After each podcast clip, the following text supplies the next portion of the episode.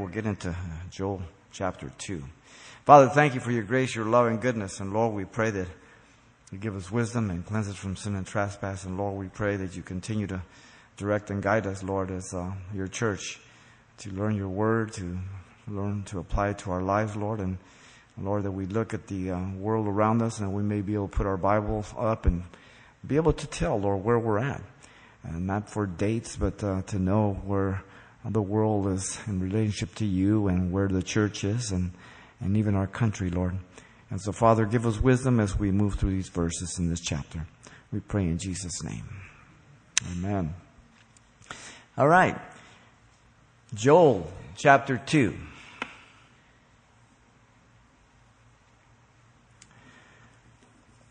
Chapter 2 of Joel. Joel has uh, proclaimed the plague of the locust. It was God's judgment on the people for their sin.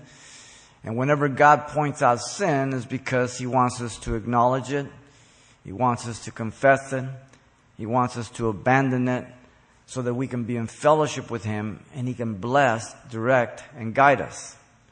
All of us know what it is to be a child and to be a young person and to be in bad relationships with parents, and when we're in good relationship with parents, and when we're in good relationship with our parents, there's no tension, there's peace, there's joy, there's freedom, there's privilege, there's blessing. Um, when we are not in good relationship with our parents, all those things are removed. They're on the table, so to speak. Now, at times, because we are younger than our parents and we haven't lived long enough, we are convinced that our parents are simply there to make our life miserable and that um, they just don't really love us. But as we grow older and then we become parents, we realize um, that we were completely wrong. And hopefully, before you become a parent, you can see that. But the parallel is the same, even as the people of God. We come to be born again as new creatures, babes in Christ. We begin to grow and mature and develop into our young adulthood spiritually and into hopefully moving from young men to adults to fathers and mothers where we are grounded and solid.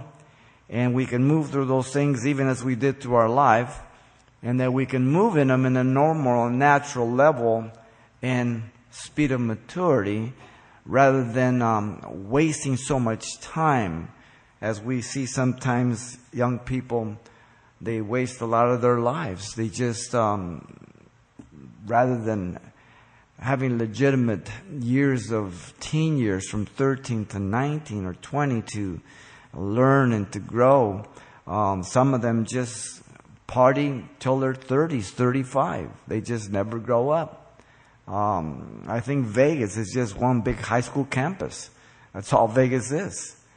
Um, and God would want us to acknowledge the things that we know are wrong against Him, and that He will bless us for that. He will cleanse us and He will push us forward.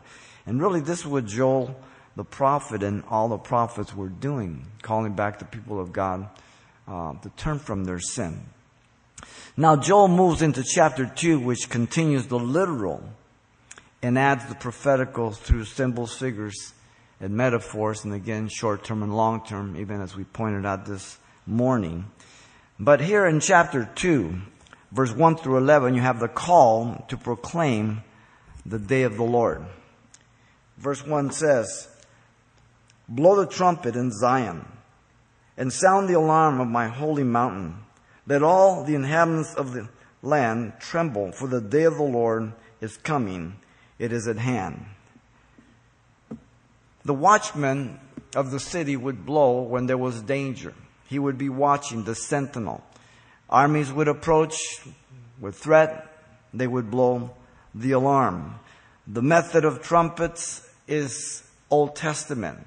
Israel back in the book of Numbers, uh, chapter 10, we had uh, trumpets, and they were used for different things for the calling up of the armies, for the retreat of the armies, for the blowing of festivals and feast days, for um, Yom Kippur, the Day of Atonement, um, for many different things, uh, and certainly for alarm. Uh, Hosea 8.1 spoke about it, uh, um, about blowing the alarm. And so here again, the context is, is, is the warning of the day of the Lord. This is the first appearance here of the day of the Lord for um, um, Joel. As you know, he is a prophet of the, of the day of the Lord. Uh, he coined the phrase. Um, the next one we'll see is uh, chapter 1, verse 15. There's five altogether, and one in chapter 3, verse 18 simply said, that day. Over 75 times, this phrase is found throughout the Old Testament. The day of the Lord, that day, the great day, the day, many phrases like that. And so here the location, notice, is Zion, the holy mountain, Jerusalem. So the announcement is to Israel. Often people are trying to make prophetic uh, judgments and, and declarations about what's going on in America, what's going on, you know, in, in Europe and stuff like that. Listen, the key to prophecy is Israel. What goes on here doesn't matter. What's going to happen is going to happen over there. Israel is the key to prophecy. That's where the Lord's to come back. That's why it's the safest place on the earth right now. it's His land. Okay? The Jews will be in trouble only when the Antichrist come. Until then, they'll be alright. They're safer than the United States. Safer than any nation in the world right now. Because my Bible tells me that Israel will be a nation when the day of the Lord begins. I know that very clearly. And so here the people involved are the inhabitants of the land. They're to tremble because the awesomeness of this day. This is not a day of blessing. In the book of Amos, we'll get there where the people say, oh yeah, the day of the Lord. And Amos says, the day of the Lord is terrible. Darkness, gloom, judgment. What are you guys talking about? The reason being for the day of the Lord is coming. It says it's at hand. Long term, right? The tribulation period. And again, this is the second time that it's mentioned. Now, look at verse 2. He says, and he defines it here, describing it, a day of darkness, a day of gloominess, uh, of, of gloominess, a day of clouds and thick darkness, like the morning clouds, spread over the mountains. People come great and strong, the like of whom has never been, nor will there ever be any such after them, even for many successive generations. Now you pay attention to what is said in the verse, the context, and it'll help you to identify what, what and where it's, it's going to be taking place. Notice verse 2 here. The character of the day is described. A day of darkness and destruction. Uh, the description of people is great and strong. The day of the Lord that begins at the rapture of the church initiates the seven year tribulation and great tribulation, the period of God's wrath, known as Jacob's trouble. Jeremiah 30 verse 7, Daniel 9 27. Now, Russia in the latter days, as you know, will attack Israel at the very same time the rapture happens. Both events happen simultaneously, which begins the day of the Lord. Ezekiel 38 and 39, God says He puts His hooks in the jaws and He draws them forth. They come to take spoil and plunder. Um, the Dead Sea is a, a, an incredible uh, wealth of minerals and everything else. Um, they keep finding. Uh, I just found. I don't. I remember. I forget how big of resources of natural gas right off Cyprus. They're finding oil. There's a lot of natural resources and Russia will come down to try to get those. And God will rise up and defend Israel. Ezekiel 38 and 39 are very, very clear. All the specifics are given to us there. But this army, notice it says, is distinct from any other. This is what you have to pay attention. Okay, now we know the armies that happened before Joel. And we know the armies that happened after Joel. And we know the armies that have happened in our history and behind. But this one is so distinct. It says, like of whom has never been or will there ever be any such after them. This is probably the last battle, the battle of Armageddon then, because there's no more like it. There's none worse. So this helps me to determine Is it Ezekiel 38, 39? Or is it the Battle of Armageddon? Well, what it's saying, I would put it as a Battle of Armageddon, because it's the ultimate and the last of its kind. None like it. Okay, and this is prophecy going forward. Um, and, and that kind of helps you to to learn how to look at things. You, it's inductive Bible study. You only take what's in there. You don't read into it, but you let it give you the information. It's just like when there's a detective scene, a crime scene, they court it off. And they look within that parameter. All the evidence is in there. They don't go look three miles down the road. It's all in there. Everything you can find out about the book of Joel is in the book of Joel, three chapters. There may be some cross references, whether prophets may make a reference to Joel, but everything is in the book of Joel. So every verse, you, you, you sift it with a comb and you look at it and what does it say? To who is it saying? You know, what is the tense? Is it present, past, is it future? Uh, what is it saying about the army? All these things, these questions you have to look at so you understand. Now, from verse 3 down to 10, now we move into the literal effects of the plague of the, of the locust, but they prefigure the horrible day of the great tribulation, having a short term and a long term prophecy again. It's literal, but it's prophetical also. In verse um, 3, he says, A fire devours before them, and behind them a flame burns. The land is like the Garden of Eden before them, and behind them a desolate wilderness, surely nothing shall escape them. Now, remember that as he's saying this, the prophet Joel is looking back now to what he has laid in chapter 1. The animals, the pastures, the flocks of sheep, the trees had been affected by the drought and fire. If you go back to chapter 1, verse 18 and 20, it picks right up from there. Okay? So he speaks about the day the Lord jumps into the future and he's coming back. But even as he's coming back and he's using the literal plague of locusts to deal with the present situation, it still has a twofold application that it's looking forward. Nothing escapes them, notice it says, devouring everything by the contrast of the Garden of Eden and the wilderness. Something it's not saying it's literally the Garden of Eden, but that it's like, in other words, it's plush, there's all kinds of vegetation, and then all of a sudden there's nothing describing the, uh, the severe thing. Seven times the word like is repeated from verse 3 to verse 7. A figure of speech is called a simile. A simile is that figure of speech that is used to describe something literal, but it's described in a figurative sense. Fast as lightning or like lightning. So it's introduced by as or like, the two words. Right here, it's like seven times. So, as he's describing this, they're literal locusts. Some of the commentators try to find in this passage the literal army of Assyria that's going to come down the road. But there's no evidence to that at all. But he's talking about the day of the Lord. So the day of the Lord, there is a prophetic projection forward, but it's not of Assyria, but it's of the great tribulation, of one of two battles, either Ezekiel 38 and 39 or the battle of Armageddon. And the context will show us which one it is. Notice in verse 4, he says, Their appearance is like the appearance of horses and like swift steeds, so they run.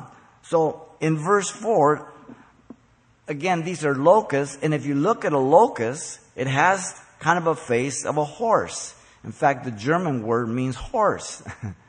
okay?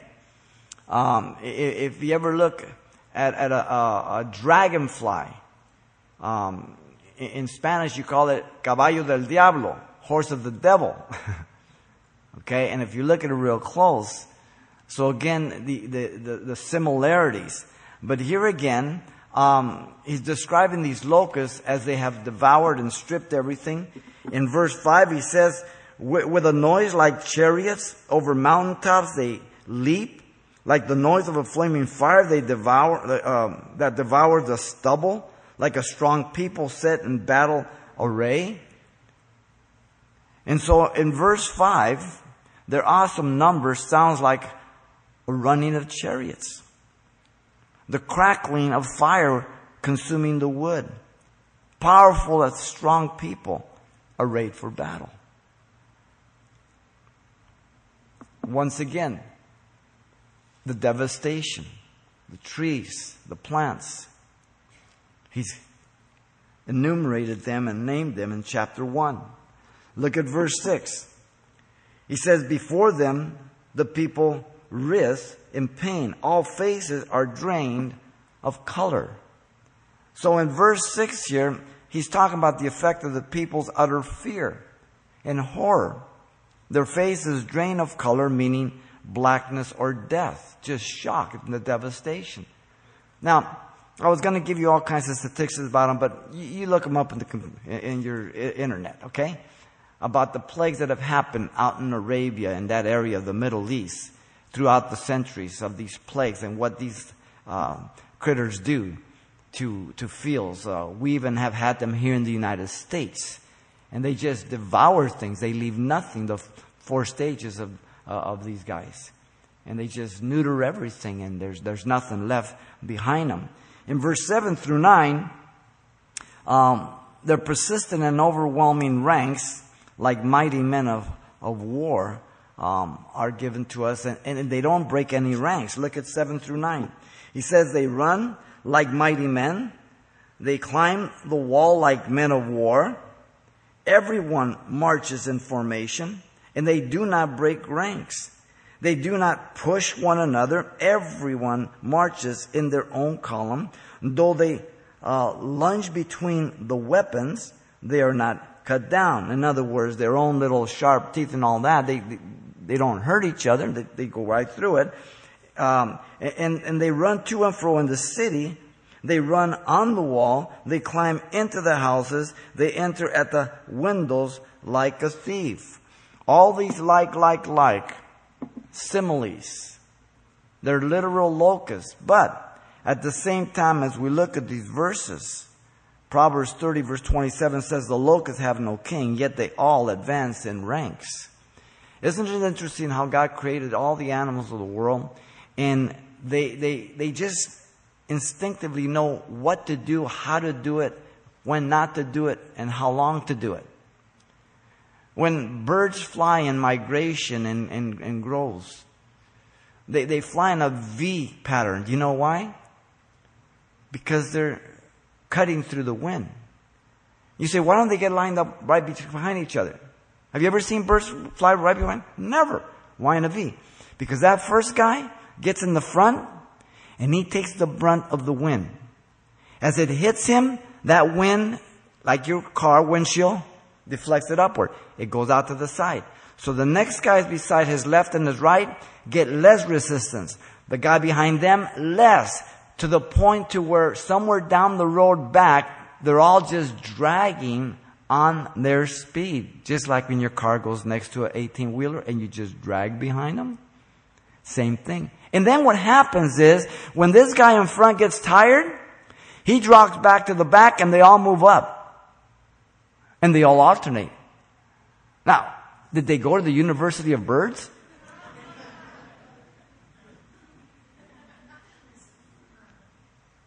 It's amazing. God's creation. The same with hibernation and everything else. It is amazing. Totally, totally amazing. Notice verse 10. He says, The earth quakes before them, the heavens tremble, the sun and moon grow dark, and the stars diminish their brightness.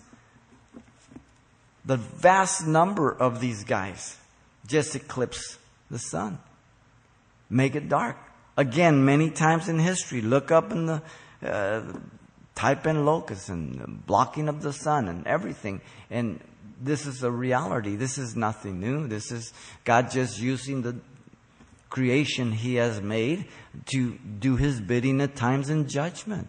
We often hear in the Old Testament where God used the animals to punish the northern kingdom because of their idolatry. Okay?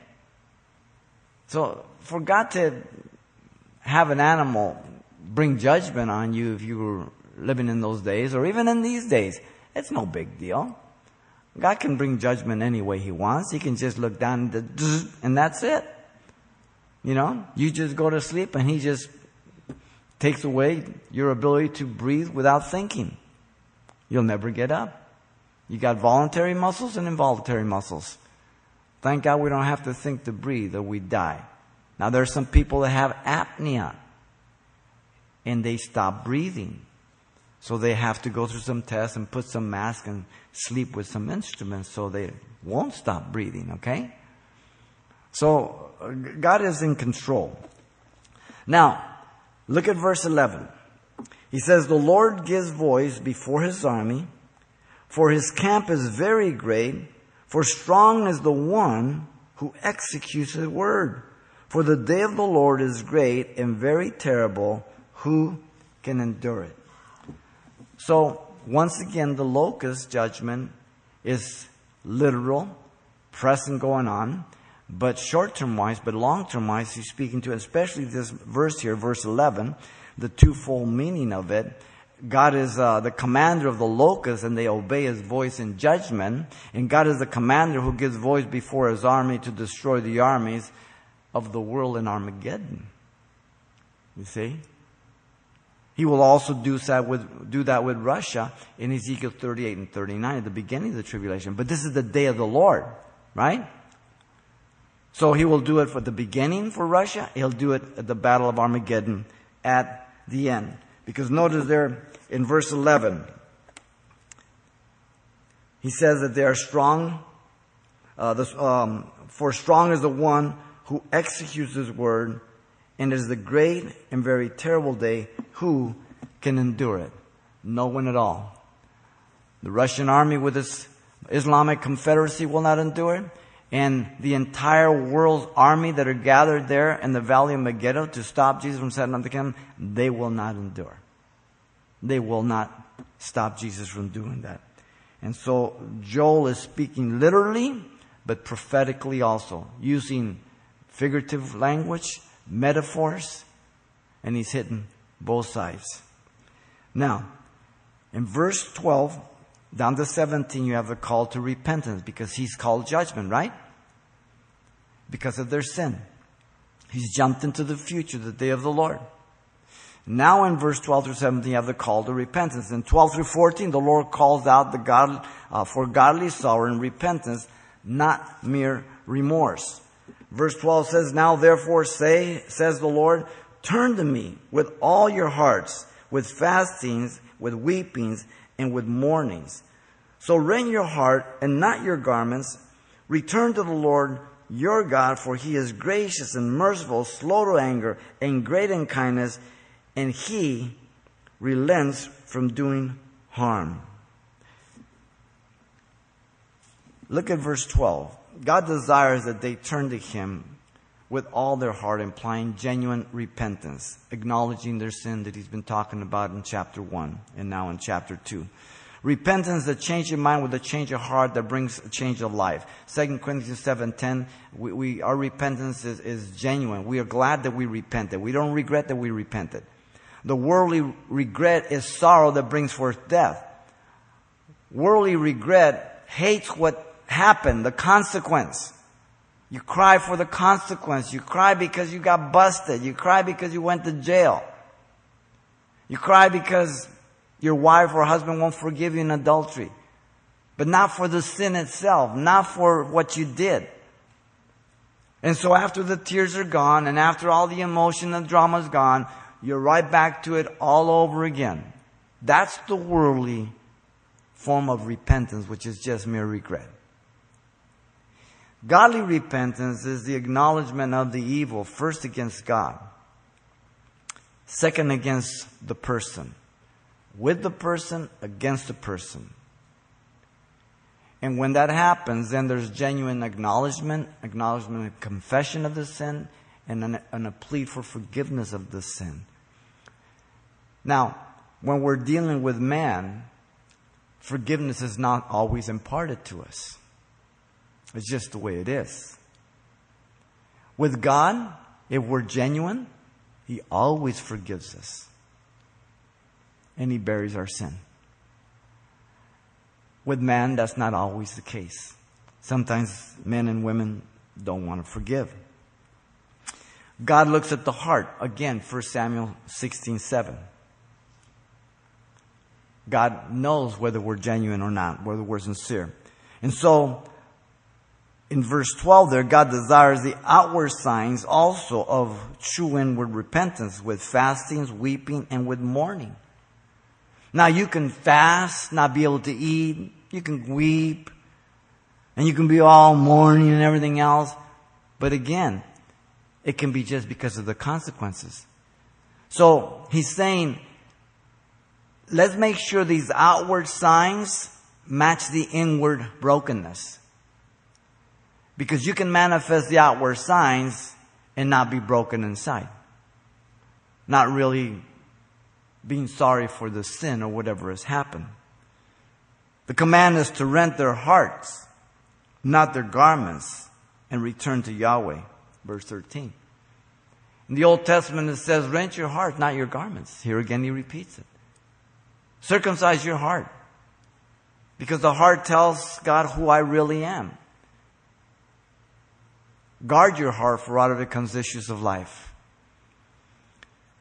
Our heart is deceitful, desperately wicked, Jeremiah 17 9 says. And nothing will reveal the evilness of our heart but time. When we first start out in life and we're nice, innocent little kids, even there, we can see it. It's curtailed. It's disciplined by our parents and by society. At least it used to be. I don't know about today. But as you move through life, you become very wise concerning evil and of guarding yourself and of being able to put an act. Presenting yourself as something you're really not, and when there's really hatred in your heart, and you in fact are presenting yourself as someone who just really cares for this person.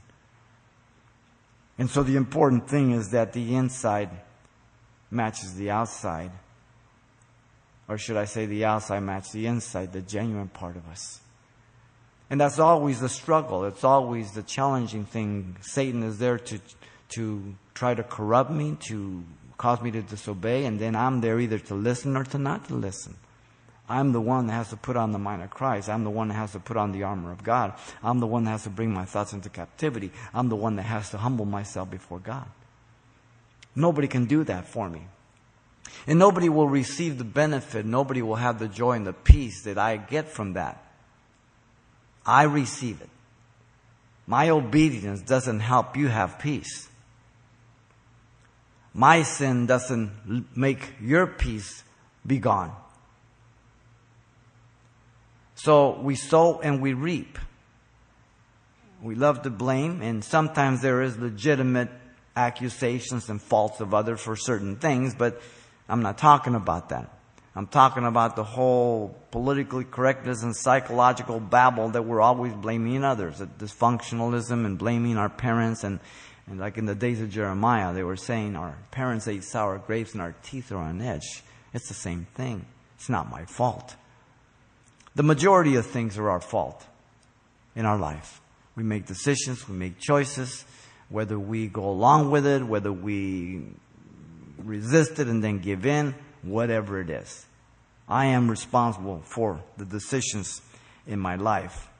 And so, the renting of the heart, the most important, broken and contrite heart in Psalm 51:17, David. Poverty of spirit, Jesus said in Matthew 5 3, the Sermon on the Mount. And the reason is that, notice, that God is gracious, merciful, full of compassion. Exodus 34, 6 through 7. Slow to anger, and great in kindness, hesed, steadfast love. He relents from doing harm. If there is repentant like David, God doesn't want to judge. God wants to bless. God wants to forgive. God wants to impart wisdom, strength, direction, kindness. It's an unnatural way for God to deal in judgment, Isaiah tells us. He would much rather. So much so that he sent the Son to die for us, that whosoever believes in him should not perish, but have everlasting life. So much so that as he hung on the cross, he ministered to the two that were hanging on the cross. One of them accepted, the other one rejected. The two on the cross deserved what they were accused of and found guilty of. Jesus was completely innocent, and yet Jesus was dying in their place at that same time. So when you and I look to Jesus, we look to the cross, it should humble us. It should um, allow us to see ourselves as debtors to God. But even though we understand that, even though we acknowledge that, even though we get cut to the heart by that, Uh, when things happen to us, that's not our first response all the time. The first response at times is the flesh. And we want to harden our hearts. And that's something we have to deal with every day of our life, every year of our life. Because you and I have sin nature and it will never go away until I give my last breath. That is going to be such a great day. no more warfare. No more old man. I'll be instantly present before the Lord. You're going to hear a big sigh from X.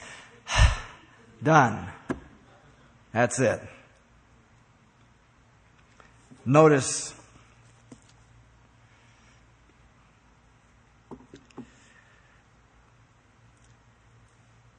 verse 14, he says, Who knows if he will turn and relent? This is the prophet speaking.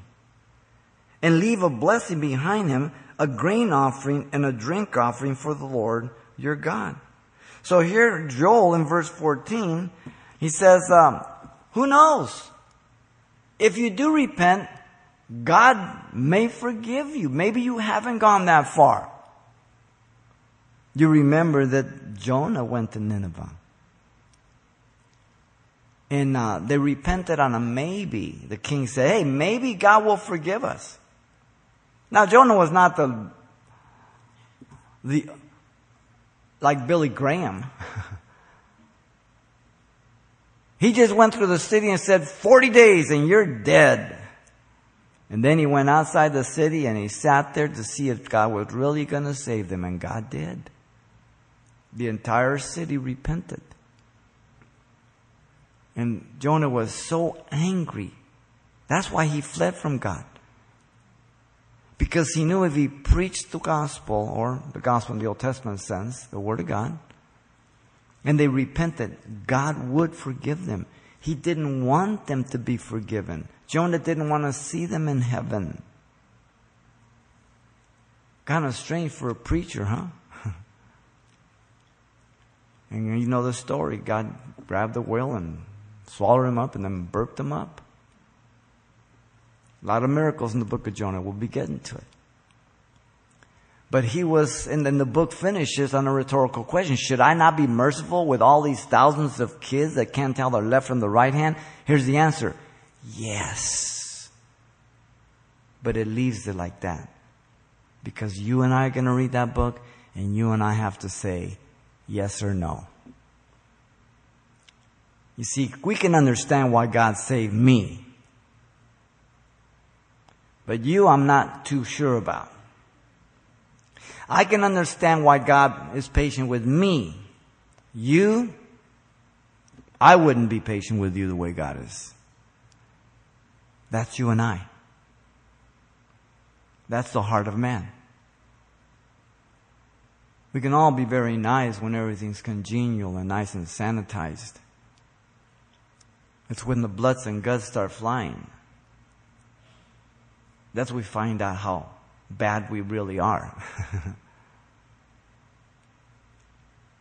and whether we will trust the Lord to empower us to do what we can't do for ourselves.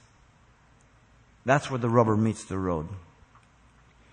And so, God is wanting to, he said, maybe he'll leave you and he'll bless you with some harvest and then you can thank him by offering him a grain and drink offering. Who knows? Maybe God will do it. Ezekiel 33, 11, Ezekiel, God speaking through me says, as, as I live, says the Lord God, I have no pleasure in the death of the wicked, but that the wicked turn from his ways and live. Turn, turn from your evil ways, for why should you die, O house of Israel? That's God speaking. That's God speaking to every sinner. God does not delight in judgment. He wants to forgive. Now notice verse 15 through 17, you have the summon of all the people to respond to God's offer to repent. Verse 15 says, blow the trumpet in Zion, consecrate a fast, call a sacred assembly, gather the people, sanctify the congregation, assemble the elders, gather the children and nursing babes. Let the bridegroom go out from the chamber and the bride from her dressing room. Let all the priests who minister to the Lord weep before the porch and the altar. Let them say, Spare your people, O Lord, and do not give your heritage to reproach, that the nations should rule over them. Why should they say among the peoples, Where is their God? Now, the prophet has proclaimed the charges. The prophet has proclaimed the need of repentance. Now they're to respond. That is always it. God always initiates, we respond. Always. In 15, the command is threefold. They are to blow the trumpet and summon the people to Zion. Okay? So once again, it's dealing with Israel. Okay? The people that he's dealing with right there in Judah and Jerusalem. They were to consecrate a fast to deny themselves. There was really never any national fast in the law. You could fast two, three times a day, but I mean, there was no real command for it.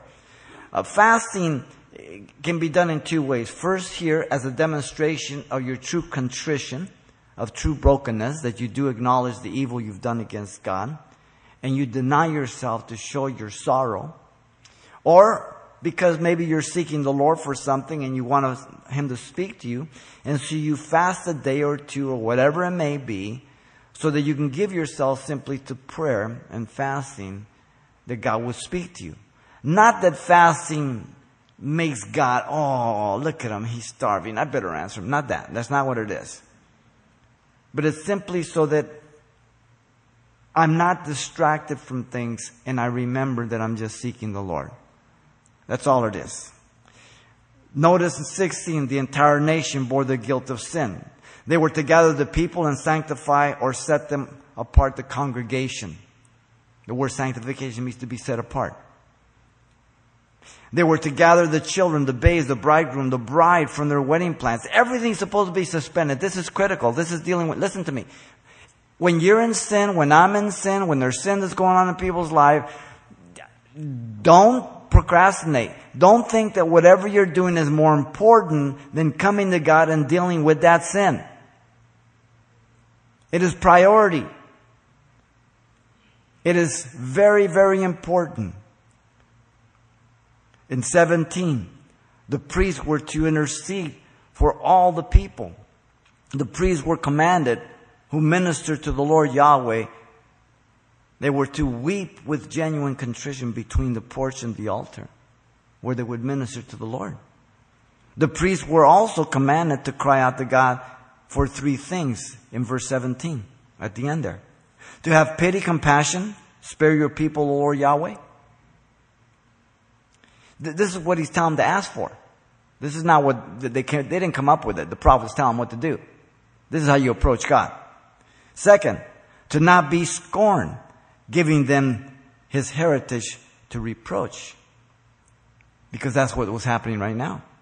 And thirdly, to not be subjected to other nations, that the nations should rule over them.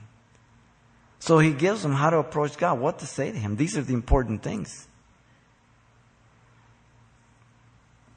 And notice to not let them be mocked. Why should they say among the people, Where is their God?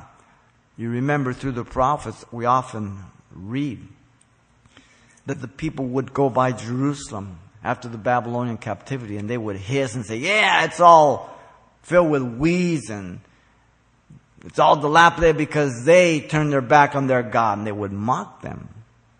You see? If you think um, times have changed, you're rudely wrong.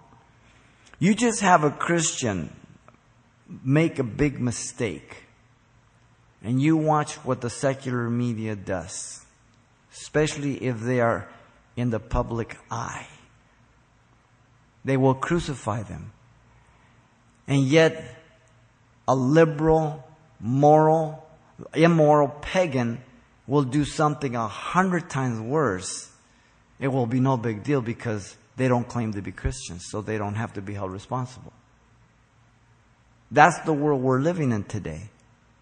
There was a time where there were morals and ethics.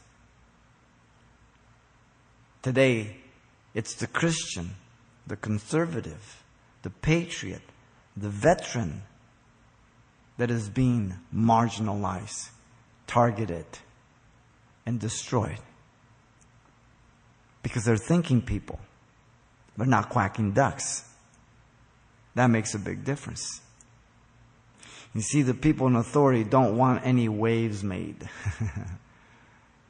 they want least amount of resistance. And so there's a price to pay always for standing up for truth, for right and wrong. It has always been in every generation. The countries differ, the laws may differ, the form of government, but there's always those who bow and those who stand. Those who stand usually pay a price. Those who bow pay the biggest price. They just don't know it. You see, if I stand, then that means that I only bow to God on what's right and what's wrong. I never bow to man. To God, we bow all the time. To man, we don't bow. Absolutely not. Now, verse 18, down to 27, you have the promise of restoration through repentance, okay? Because this is what he's dealing with. Verses 18 to 20, the grace and mercy of God are given to us. He says, Then the Lord will be zealous for his land if you respond to repentance and pity his people. The Lord will answer and say to his people, Behold, I will send you grain and new wine and oil. You will be satisfied by them. I will no longer make you a reproach among the nations. And so repentance will cause God to have zeal and holy envy to defend his land and be merciful to his people. This is how God responds to true contrition, to true repentance. This applies in short term to the people of Joel's day that he's speaking to, but long term for the day of the Lord. For all the things that will be coming upon them. Jesus spoke about it in Matthew 24, Mark 13, Luke 21.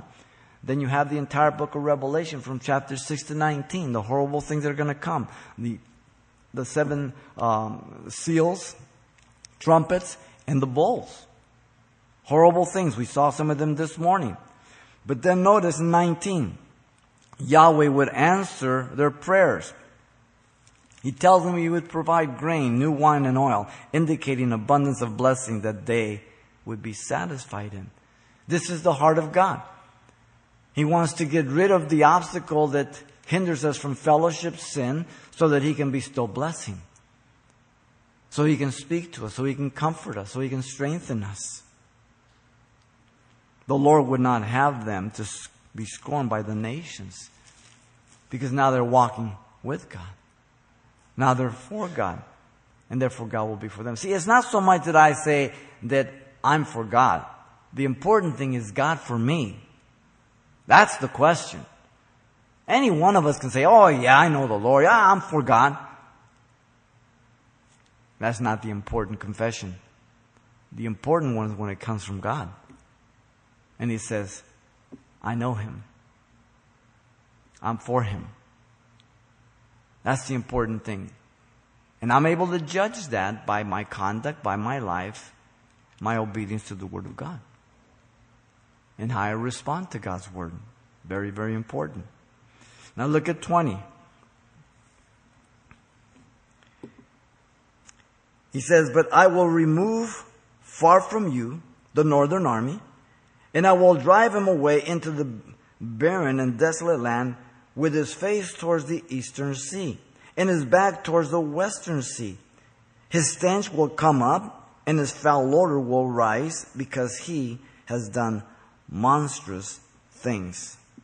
So in verse 20, God would remove the locusts. They came from the north and God would drive them to the desert. The word army there is yours italicized? Mine is. That tells you it's not in the original manuscript. Okay? They've taken the liberty to put it in.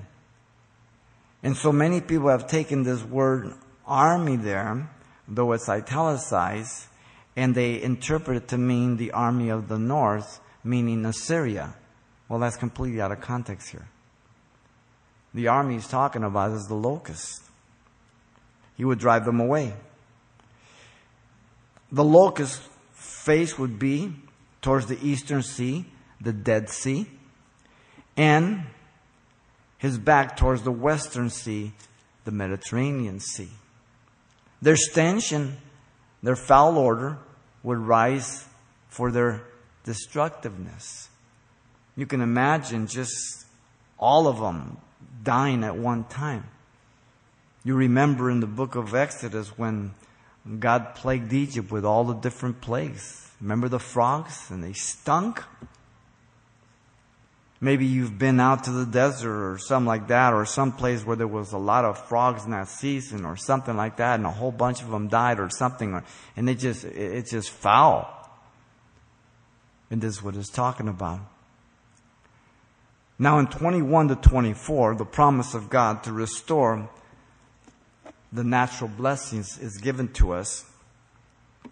21 says, Fear not, O land.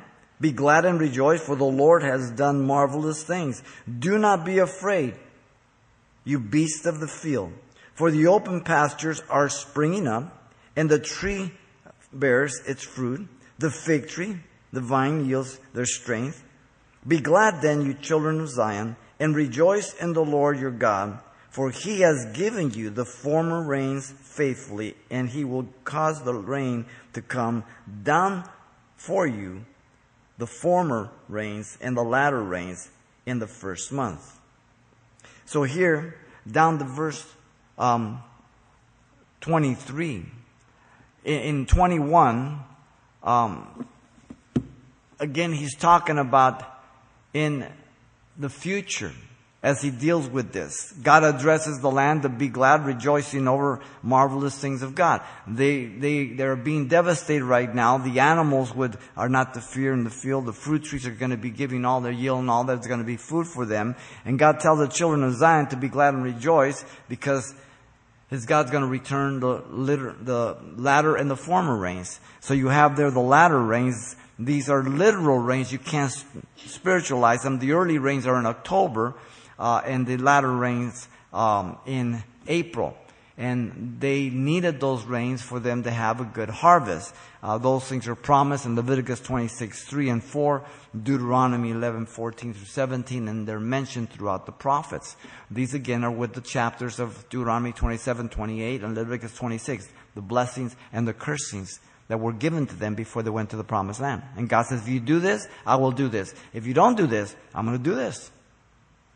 So learn the rules and let's go into the promised land. wow. God will provide abundance of wheat, an overflowing new wine and oil. Look at 24. He says, The threshing floor shall be full of wheat, and the vat uh, shall overflow with new wine and oil. So again, the judgment of the day of Joel, and at times he jumps into the future for the day of the Lord. In verse 25 to 27, you have the promise of God to make up for the lost blessings of the past. Listen carefully. Verse 25 says, So I will restore to you the years that the swarming locust has eaten, and the crawling locust, the consuming locust, and the chewing locust, my great army which I sent among you. Here again is a description from chapter 1 of the four stages of the grasshoppers, literally, or the locusts here, that they just neutered everything, just devastated it. And um, God calls it his great army. It's in judgment. And notice in verse 26 says, You shall eat in plenty and be satisfied. And praise the name of the Lord your God who has dealt wonderfully, wondrously with you, and my people shall never be put to shame. All of this has not happened to Israel. It's future. Now, the locusts had devoured and destroyed, as I said, everything, God's army. Once again, we have the different stages as, we, as I shared. And the promise is to restore that which was lost. In a practical application, we see this in God's mercy towards our life. Some of us spend a lot of years in the world. And the cankerworm ate a lot of years away. Whether it was just hanging out with the wrong crowd, whether it was through drinking or drugs or being promiscuous, whatever it was, and we lost a lot. We lost a lot of precious time, a lot of good relationships. We lost our innocence, many different things. And then we came to the Lord and He made us new in Christ. And He gave us that new hope and as we walk with Him, we turn to Him and we look to Him. He has blessed us. We are overjoyed with the abundance of God's kindness and His goodness. We've come in contact with people that love us, people that care about us, people that, that, that have the same mind as us. And what a blessing the church is. Now, are they hypocrites in the church? Absolutely. If you think everybody that comes here wears a halo, you're crazy. The only thing that holds up some people's halos that come here is their horns.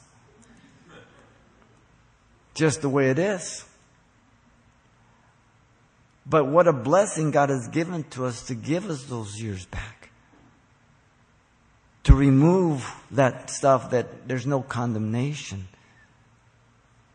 That we can praise God for His goodness for saving us that He can use our life to reach out to others and to show them what God can do with someone as common as myself and as rotten as myself. That's the whole purpose of the gospel. I think of my mom and dad, the different problems they had through the years as they were married, and God's faithfulness to save both my mom and dad in their older age giving them back the years the cankerworm had eaten. How gracious is that? God is so good. I mean, certainly none of us deserve that. Look at the thief of the cross, right at the last second, the last hour. God's goodness, and this is what God does. This is what He does. This is the type of God we serve. Now in 28 down to 32, we looked at that in depth this morning. I'm not going to belabor it. You can get the message if you want. But here you have the promise of God's Spirit um, to be poured out. Interesting, and I didn't mention it this morning, but verse 28 to 32 in the Hebrew Bible is one complete separate chapter. It's chapter 3. And chapter 3 in our Bible is chapter 4 in the Hebrew Bible. In other words, it is so significant, so different, that they give it a completely different chapter. And I think it's proper because it's prophetic so much of the short term fulfillment of the outpouring of the Spirit in distinction from the last outpouring, which would be at the end of the tribulation period. And so, verse 20 and 29, you have the short term prophecy. He says, And it shall come to pass afterwards, okay, that I will pour out my spirit on all flesh. Your sons and your daughters shall prophesy, your old men shall dream dreams, your young men shall see visions, and also on my maidservants and my uh, my manservants and maidservants, I will pour out my spirit in those days. And so the, the short-term fulfillment is the day of Pentecost as we shared. Peter in the day of Pentecost, there in Acts chapter 2, as he, uh, he was accused of being drunk as they were filled with the Spirit of God and they spoke in their own dialects uh, uh of the people who were there. Um, God, God was blessing them and using them and here the short-term fulfillment. Uh, in the Old Testament, not everybody had the Spirit of God as we said this morning. Only kings, priests, and prophets and special people for the tabernacle to do certain furnishings and that. But now in the New Testament, every person who's born again who repents receives the Holy Spirit. And then Jesus encouraged the disciples to wait in Jerusalem, Acts 1 8, to be endued with power from on high, to be his witnesses in Jerusalem, Judea, Samaria, the ends of the earth. Acts 1 5, he calls it the baptism of the Holy Spirit. Many people object to that phrase. Why? Jesus gave it to us. The baptism of the Holy Spirit is for empowerment. If you do not have power in your life to live the life of Christ, then you need to pray that God baptize you in the Holy Spirit. How do you do it? The same way you got saved. Ask. If you being evil know how to give good gifts to your children, how much more for those who ask God for the Holy Spirit, Luke tells us. And he's talking to believers. So he's talking a distinct experience from being born again. You go to Samaria in Acts 8. They were born again. They came down. They asked them, Did you receive the Holy Spirit? Well, wait a minute. We're born again. The Holy Spirit is in them, but not the baptism. And they laid hands on them, prayed for them. They were baptized. Just so simple. Now, the baptism of the Holy Spirit is not speaking in tongues. Assemblies of God, Foursquare, Pentecostal circles always teach that. Not so. The baptism of the Holy Spirit is for empowerment. Acts chapter 1 verse 8. Sometimes gifts are associated with the baptism, but the baptism is not any one gift. Yet it's associated with gifts often. So it's very, very important. So here again, uh, no distinction, Greek, Jew, Gentile, Scythian, barbarian, male, female, free, slave. No distinction now. Every person who repents and is born again and calls on the name of the Lord shall be saved, and the Spirit of God will make his abode in them and our bodies become the temple of God. And so there in chapter 2, um, uh, Peter um, uh, speaks about that, um, that period of time for the short fulfillment. And then here in verse 30, and I will uh, show wonders in the heavens and in the earth, blood and fire and pillars of smoke. The sun shall be turned into darkness, the moon into blood before the, more, uh, the, the coming of the great and awesome day of the Lord. And it shall come to pass that whoever calls on the name of the Lord shall be saved. Now, Peter quoted all this. Remember, I said that this morning. The signs and wonders didn't happen that are mentioned here. And Peter didn't stop to explain it or to say, by the way, these happen afterwards. He just quoted it. These will take place in the Great Tribulation the natural phenomena that's going to happen in the heavens and the earth. And notice that in verse 32, and it shall come to pass that whoever calls on the name of the Lord shall be saved. Peter quoted the first part of verse 32, but he didn't quote the last half of 32. Why? Because the last half of 32 is for the remnant of Israel at the end of the tribulation period, the great tribulation. Listen to his words. He says, For in Mount Zion and in Jerusalem there shall be deliverance, as the Lord has said, among the remnant whom the Lord calls. So, the future fulfillment before the Lord's return all this natural phenomena will take place as the wrath of God comes from the throne of God. Revelation chapter 6 to 19. You get the, the seals, the trumpets, and the bowls. Peter acknowledged this. He took up the, the preaching of Jesus in Acts 2, shared with them all this. He didn't make the distinction.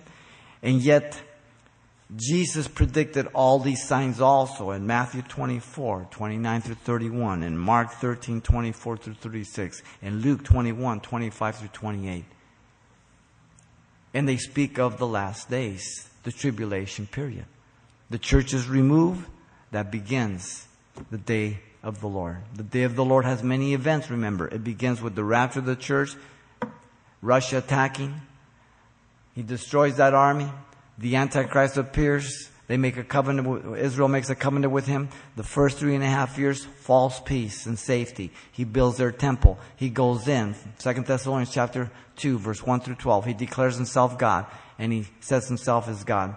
And then Israel flees to the wilderness, Revelation 12, 6, because they see they've been deceived. Now it's great tribulation. He offers the abomination of desolation himself as God. Now you have the mark of the beast. Everybody has to accept it, buy or sell anything. If you don't, then you're beheaded. You're killed. At the end of the last three and a half years of great tribulation, then Jesus comes back with his church to fight the battle of Armageddon, to make the judgment of the nations, to bind Satan for a thousand years, and to set up the kingdom. Wow. So, the end of 32 is still to happen long term wise. You see how Joel is literal, but also prophetical? And when he uses figurative language, it doesn't mean it's not real or that it's not literal. Okay? And so we have um, one more chapter to go. And we'll see there more greater detail of great tribulation and the millennial kingdom. Let's pray. Father, thank you for your grace, your love, and your goodness deal with our hearts. We thank you for tonight and Father for your word that is just um, uh, so incredible to be able to understand and to know what you are going to do. And yet, much of this, Lord, does not apply to us, and yet the simple principles of sin and repentance do. And so, cause us to understand this, Lord, and to not think that we are um, somehow excluded or an exception or in some privileged group that we don't have to worry about this. So, Lord, guard our hearts and that we would lift it to you knowing that um, there's not one good thing in us, Lord. And so, Lord, we, we come before you. And Lord, we pray that our hearts would be humble before you and that we would truly always ex- express to you a genuine attitude of contrition and repentance that is genuine, Lord. Help our unbelief. Help us to allow you to strengthen our weaknesses and that, Lord, you may be glorified. As you're praying, if you're here tonight, if you don't know Jesus Christ as your Lord and Savior, then God has brought you here to be saved. Or maybe you're over the internet, then the message to you is repent. That you would recognize where you stand before God. God is holy. Every one of us are sinful. And there is none that can say, I can make it to heaven on my own. The Bible says there's not one good, no, not one. The wages of the sin is death. My only hope is to turn to the Lord and ask Him to forgive me and to give me a new divine nature so I can please Him and live the way He wants me to. And so if you don't know Jesus Christ as Lord and Savior, you want to accept Him, this is your prayer of repentance and He's going to forgive you right now and He'll give to you eternal life. Father, I come to you in Jesus' name. I ask you to forgive me, Lord, for all my sins. Give me a brand new heart. Fill me with your spirit. I accept you as my Savior and Lord. In Jesus' name. Amen.